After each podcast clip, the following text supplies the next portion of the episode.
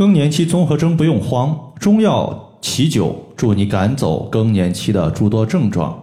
大家好，欢迎收听艾灸治病一百零八招，我是冯明宇。在前几天呢，我看到有几位朋友一直留言，在咨询绝经期出现比较严重的更年期综合征的时候该怎么办。那么今天呢，咱们就重点针对这个病症的情况和大家详细的说一说。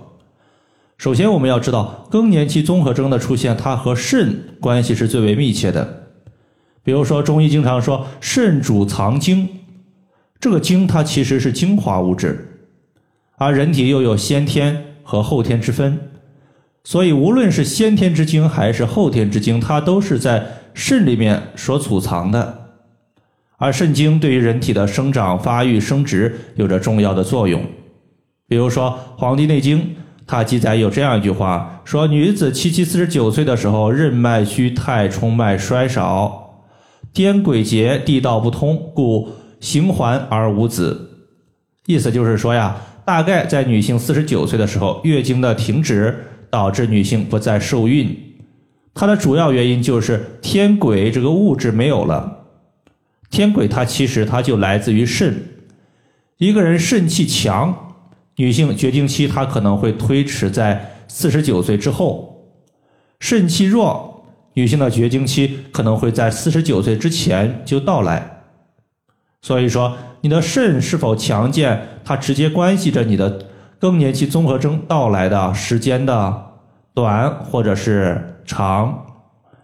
绝经期后，由于肾亏，那么肾精它是人体的阴液，阴液少了。自然就会导致阳气虚浮，从而出现虚火旺盛的表现。虚火旺盛，它的主要原因还是人体之中的阴阳水火的动态平衡被打乱了。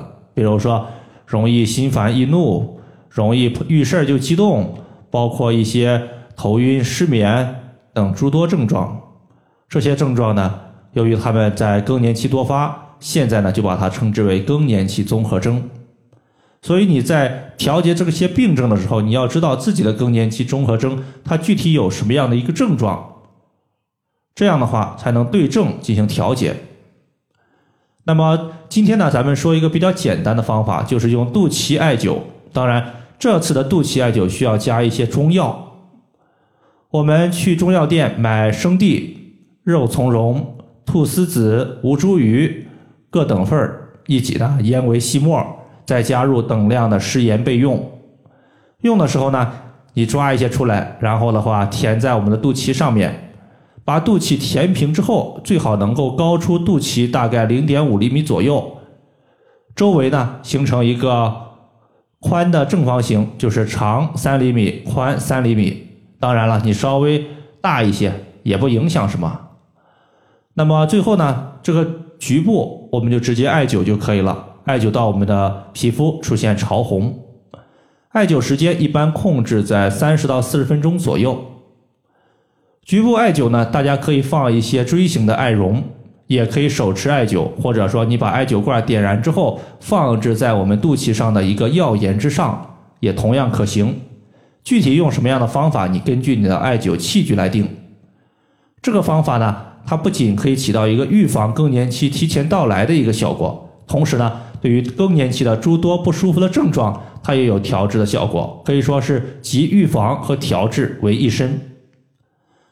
除了上述对于肚脐的一个药盐艾灸之外，我们也要针对不同人群所表现出来的不同症状，采取一些穴位。比如说有心慌心悸的朋友，我们呢可以加一个内关穴。当我们手心朝上的时候，微曲手腕，你会发现在手腕附近出现一条手腕横纹。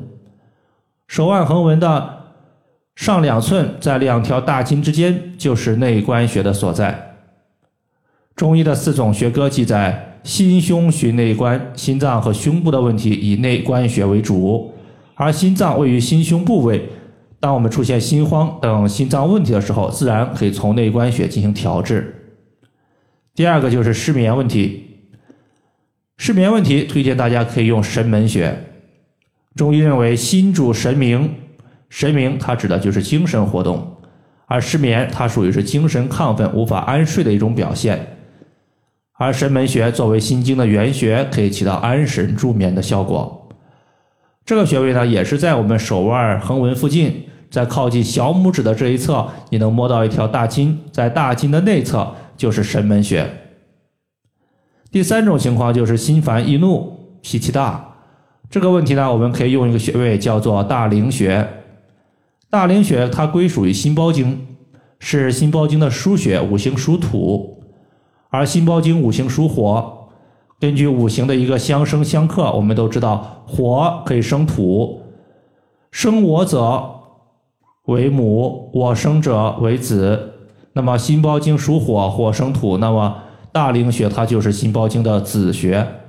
根据中医实则泻其子的一个原则，当我们按揉或者是艾灸大陵穴的时候，可以清泻心火，避免心烦易怒的情况出现。大陵穴它同样在手腕附近，它在手腕横纹的二分之一处，两条大筋之间。最后呢，还有一种情况就是便秘。便秘我们用的最多的穴位叫做支沟穴。你会发现，便秘尤其是大便干结、排便不畅这种情况，它多半属于是体内热气较盛，造成三焦火热所导致的。而支沟穴作为三焦经的经穴。当我们按揉艾灸支沟穴的时候，有清热的效果。艾灸支沟穴能够降火气，治疗因为大肠干燥所导致的一个大便干结问题。同时呢，有便秘问题，它就有腹泻问题。腹泻呢，我们可以用神阙穴或者是阴陵泉穴来进行调节。只是说更年期出现腹泻的几率比较少，我们就不做重点的介绍了。好了。以上的话就是我们今天针对更年期的问题，就和大家简单的分享这么多。如果大家还有所不明白的，可以关注我的公众账号“冯明宇艾灸”，姓冯的冯，名字的名，下雨的雨。感谢大家的收听，我们下期节目再见。